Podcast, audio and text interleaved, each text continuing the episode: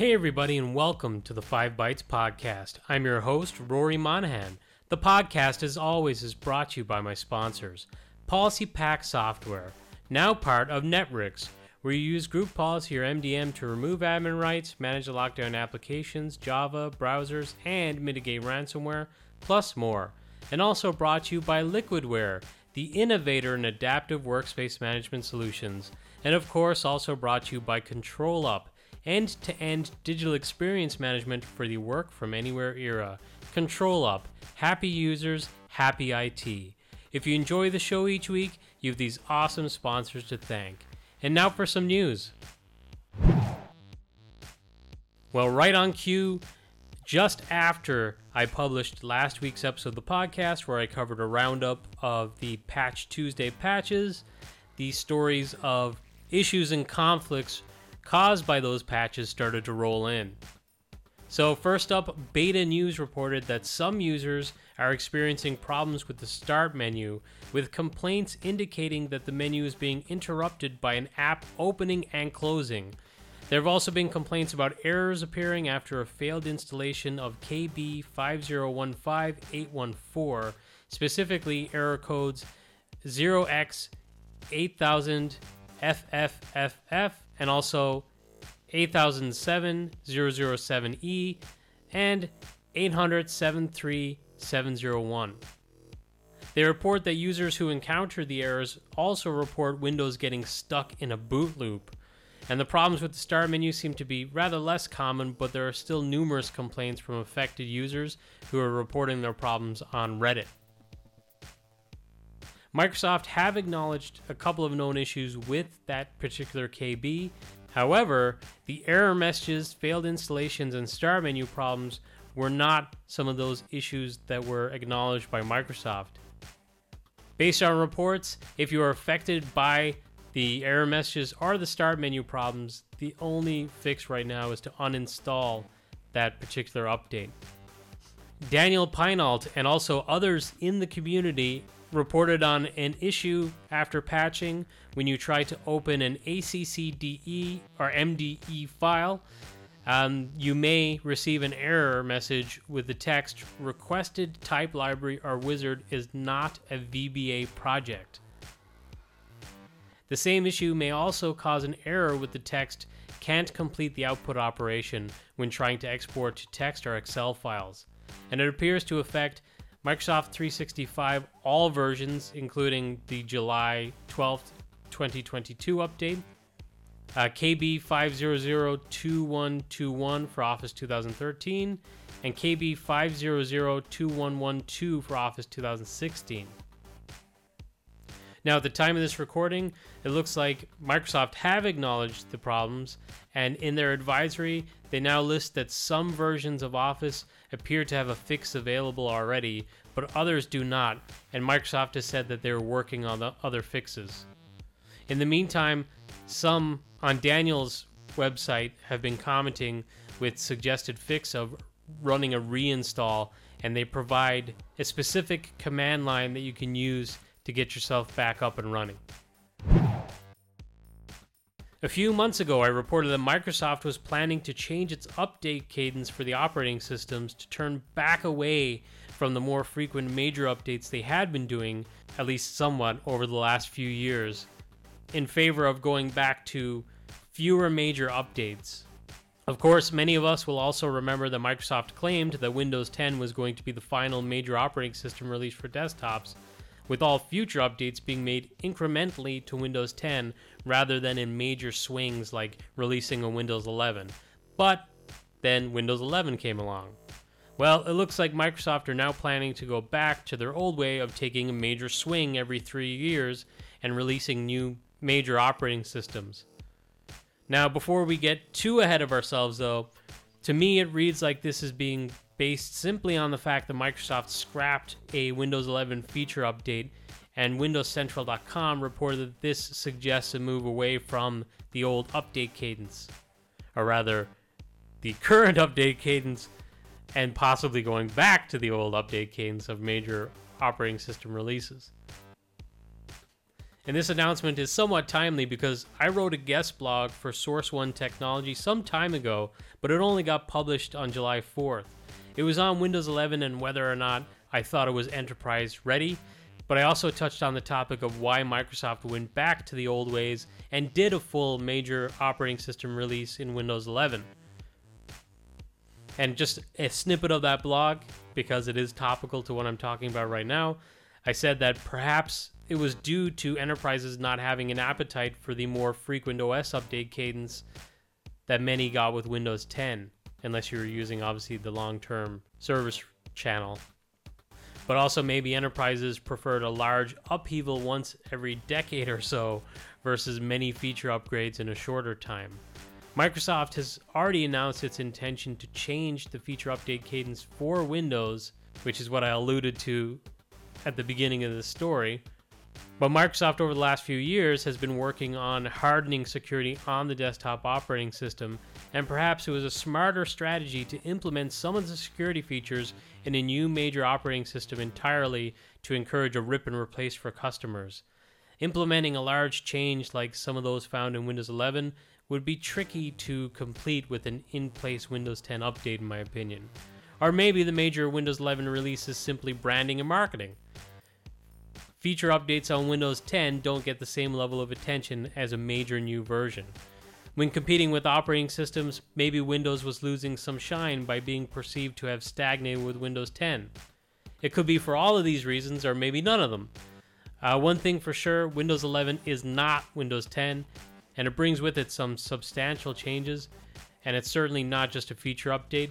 And I would guess for further security hardening, like we saw with the requirement for TPM, it's possible that those more heavy handed security features can only be rolled out in an operating system where customers rip and replace. So I could see some logic in it, basically, is what I'm trying to say. This week, you couldn't escape the news that parts of Europe were literally melting. And no, I'm not misusing the word literally. There were reports of an RAF airfield and also, I believe, Luton Airport being shut down at least temporarily in the United Kingdom due to runways melting. There are, of course, forest fires, brush fires, and even buildings just combusting in the heat. And perhaps, not surprisingly, some data centers in Europe have been struggling in the heat too. The Register reported this week that Oracle customers were unable to use some services on Tuesday, with Oracle making a statement, quote, as a result of unseasonal temperatures in the region, a subset of cooling infrastructure within the UK South data center has experienced an issue. As a result, some customers may be unable to access or use Oracle Cloud infrastructure resources hosted in that region. End quote.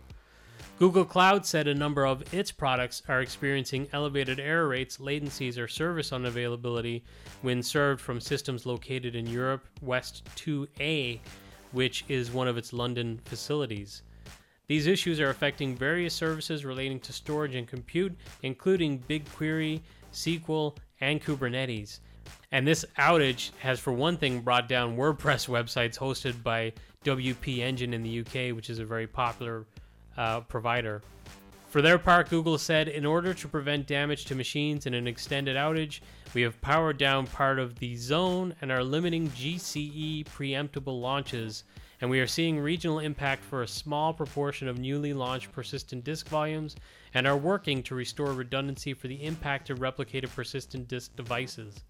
I think the funny part of this, kind of, is the fact that Oracle uses the term unseasonal temperatures it's like, well, I mean, the season is summer, so it's hot in the summer, so it's not really unseasonal. It's just incredibly hot for the region. It should never really be this hot, or at least it never was in the past. So, unfortunately, this is a grim look at our future. There were some updates announced for Windows 365 with the July release this month including support for virtualization based workloads being now generally available. So I believe that's for using things like the InGuest Hyper V and some of those virtualization features. There's also now support for transferring files from your cloud PC using the Windows 365.microsoft.com web client. and also a new health check to verify that Intune enrollment restrictions allow Windows enrollment. And before getting away from Windows 365 completely, Citrix had an announcement around Windows 365, which I think it's been a month since I talked about the announcement of an enhanced partnership between Microsoft and Citrix, but they never really followed through on any details. Well, now there have been some details released. So there's now a connector in Microsoft Endpoint Manager, which you can use for managing your enterprise cloud PCs. And that connector is for the Citrix HDX Plus, as they're calling it which allows you to publish cloud PCs straight in your existing Citrix workspace. And it's interesting as it suggests you can get the benefits of Citrix Workspace's enhanced security. So things like, you know, the different identity providers you could support within Citrix Workspace, uh, using some of the Citrix policies, and also get the benefits of just using the HDX protocol. And there's also suggestions that due to using HDX and the Citrix Workspace app, you can now actually run and support Windows 365 cloud PCs on a greater range of endpoints than you previously could if you're just relying on the remote desktop client. So, certainly a pretty interesting announcement. It would be interesting to see if there's going to be further announcements. I would assume, like, you know, published applications from Citrix Cloud running within Windows 365, which should already work today anyway, but maybe it's not something that's being actively promoted yet. Also, Azure related at least, the Gateway Load Balance service is now generally available in Azure. They say that the Gateway Load Balance borrows a majority of the same concepts as the standard load balancers that customers are already familiar with today. You'll have most of the same components such as front-end IPs, load balancing rules, back-end pools, health probes, and metrics, but you'll also see a new component unique to the gateway load balance, which is the VX LAN tunnel interfaces. And they say that this is an encapsulation protocol utilized by the gateway load balancers. This allows traffic packets to be encapsulated and decapsulated with VXLAN headers as they traverse the appropriate data path, all while maintaining their original source IP and flow symmetry without requiring source network address translation, or SNAT, or other complex configurations like user defined routes.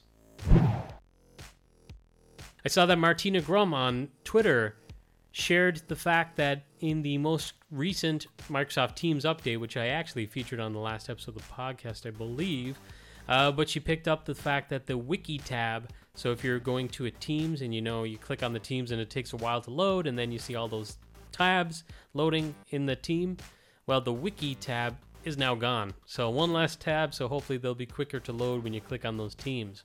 Also, recently announced was the Microsoft Teams Connect shared channels being moved into general availability. And they say that enables frictionless collaboration within organizations, but it also looks like you're able to share these outside of the organization. So I believe it's somewhat like that Slack Connect feature. They expect the complete rollout of this to be they expect this rollout to be completed by mid-August, so if you haven't got it yet, you should be getting it by mid-August. Danny Bradbury from Info Security Magazine covered a worrying story this week about 4,500 transplant participants at the Virginia Commonwealth University Health System having their very sensitive information leaked, including names, sec- social security numbers, dates of procedures, medical records, lab results, and more.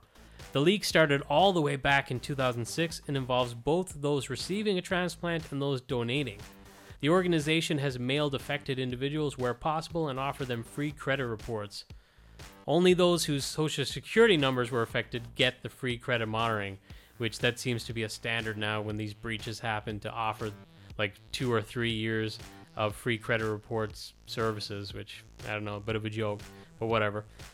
And man, I feel like if my life was saved by an organ transplant at this facility, I'd probably be not sweating this too much because, hey, they helped save my life.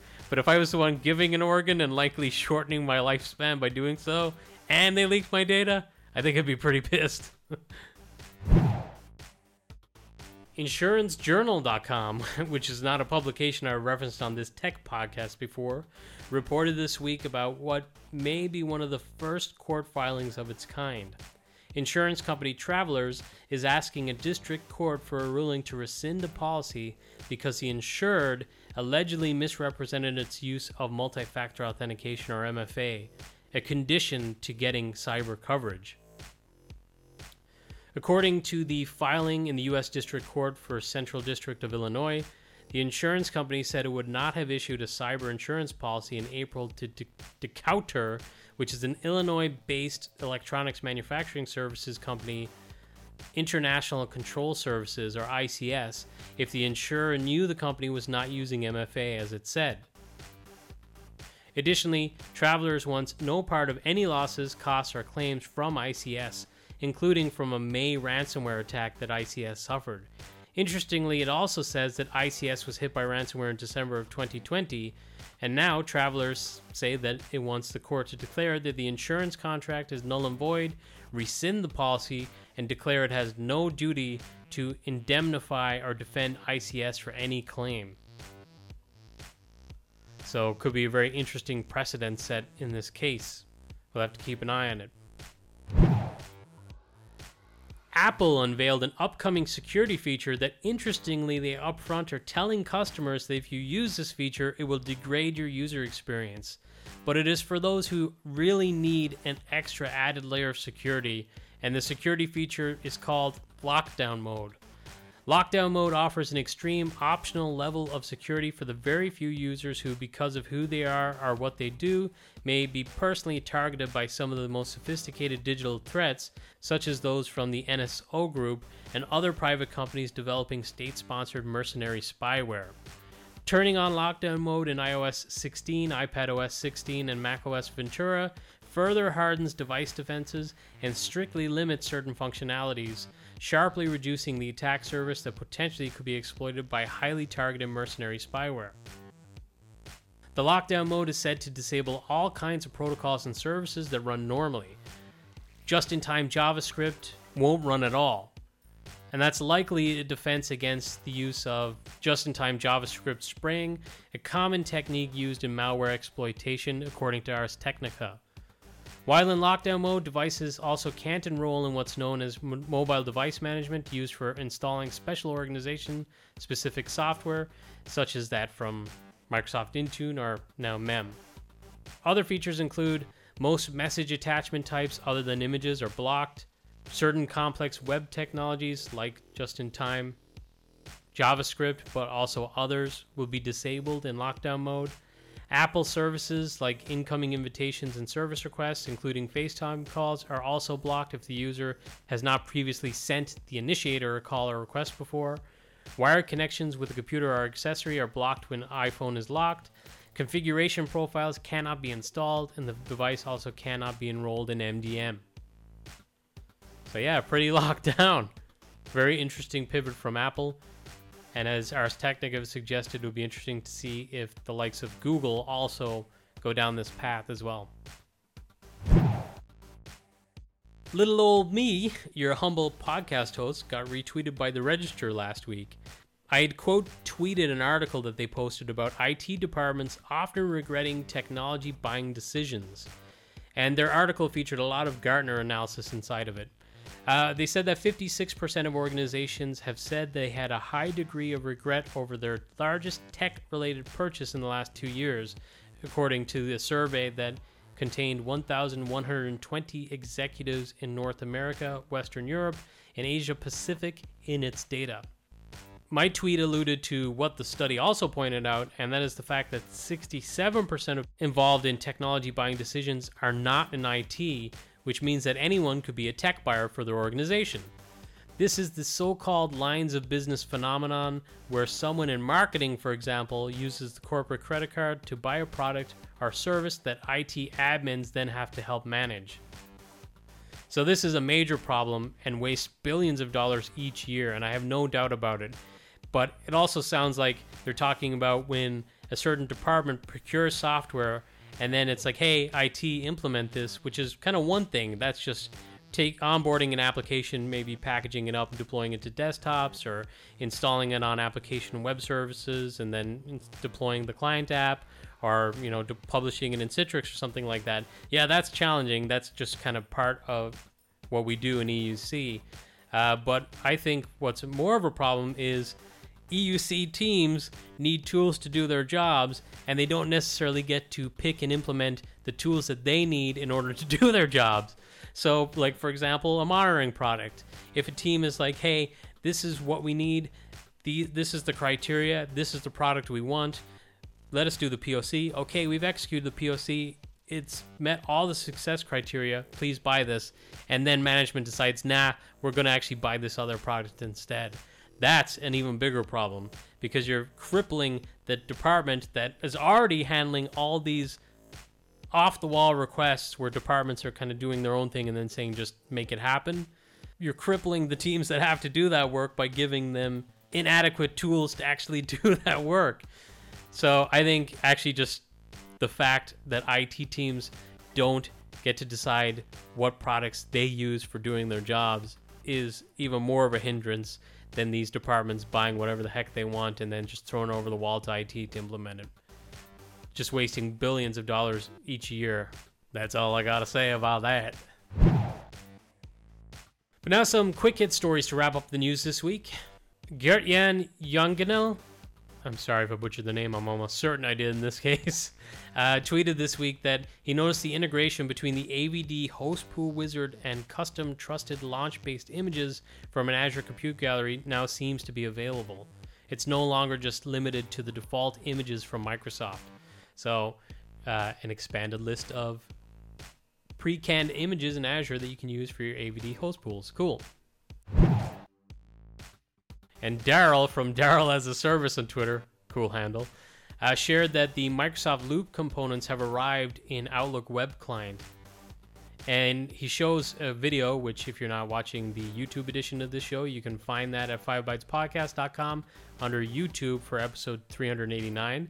Um, but if you're listening to the audio only, he's showing within the web client now, uh, you have essentially what is like a space. If you've ever used something like maybe Elementor uh, for websites, or uh, even just the, I think is a Gutenberg editor within WordPress, where you've got kind of a rich editing field rather than just the usual plain text field within uh, Outlook uh, web. So you can maybe quicker and easier make more rich looking emails essentially. So pretty cool. And possibly my favorite announcement this week, Mark Russinovich announced that Zoom It version 6 has been released, and it includes a screen magnification and annotation tool. But more importantly, they've added built in screen recording for easy demo recordings. Awesome. Can't wait to try it out. I'll probably try it out on Friday when I have a little time, but so, so cool. And Laura Rogers shared that you're now able to rename your OneDrive shortcuts. Short one, but a goodie. I saw that Manuel Winkel shared that the Evergreen script, which I featured heavily on the podcast in the past, is now henceforth being renamed and it's going to be called Never Read. I think that's a really cool name, actually. I think he shared that Matthias Schlimm suggested the name. That is a cool, cool name. Nice one. Jason Sandys shared a reminder that as of July 12th, 2022, July 12th being an interesting date in Ireland, uh, System Center 2012 Configuration Manager, so SCCM 2012, uh, 2012 R2, the 2012 Endpoint Protection, and 2012 R2 Endpoint Protection are no longer receiving security updates and technical support. And now, this episode's scripts, tricks, and tips. So there's a lot to cover in this week. Uh, but first up, Brien Posey shared his blog on how to create functions in PowerShell scripts. He goes through the basics for designing functions, including functions that use parameters. So if you're pretty new or you're maybe not even new to PowerShell yet, you haven't tried it yet, but this piques your interest, uh, follow this guide to learn how to create functions. Matt Soseman published a video on automating SecOps by blocking SaaS applications. And he goes through how you can uh, generate automatic emails to the SecOps team when a new SaaS app is discovered and give them the option to allow or block them automatically. So, pretty cool. Owen Reynolds shared a blog via the CUGC on Windows build automation with Packer PowerShell 2022 Redux. I have not used Packer. I've read quite a bit about over the years. Pretty interesting one. If you're interested too, check out the blog. The Get IT guy shared a pretty nice MECM device online status report that you can generate and build using PowerShell. The awesome Morten Pedholt shared an example that he's created for automatically emailing users after cloud PCs have been provisioned, which is actually something I tweeted about just last week. So great timing for me. I haven't actually tried this out yet, but it's definitely one I'm going to try out. Tessa Davis had a really cool thread on Twitter this week covering 10 amazing websites that cost you nothing but will save you hundreds of hours of your life. And like one example is being able to upload maybe uh, self portrait and automatically have it cut out the background and make it transparent so you can just put your own picture on whatever background you please. That's just one example. There's nine other really great resources included too.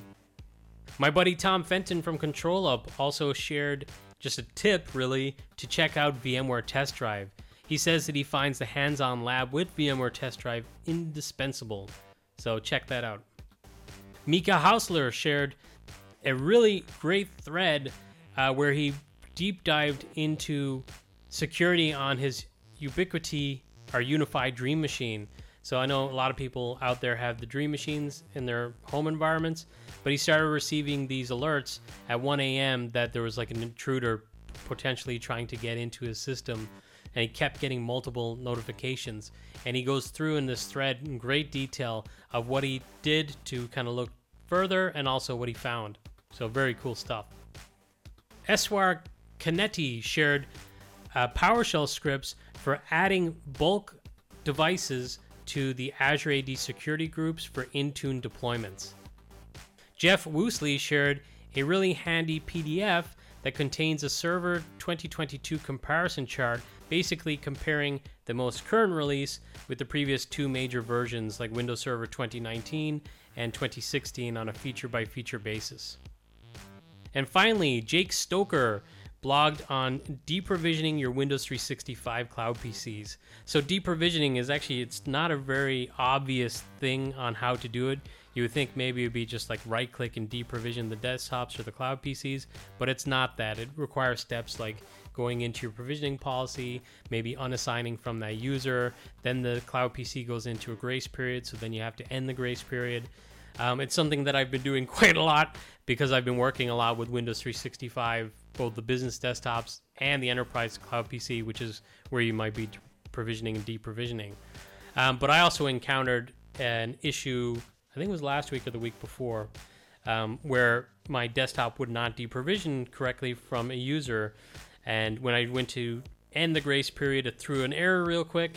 The error wasn't very descriptive um, but then the desktop or the cloud PC did disappear, but it never showed deprovisioning.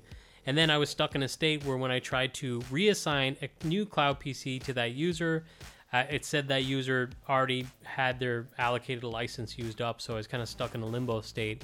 Uh, but Fabian from Microsoft helped me out. Seems to be a bug, and maybe it's one that support already knew about because they had the steps just ready to go. Uh, these steps were not steps that I could find anywhere online, so I figured that I would share them via my own blog, and I'll share that and everything I talked about on this week's episode over at 5bytespodcast.com under reference links with this episode, which is episode 389. Well, that's it for this week's episode. Thank you all so much for listening.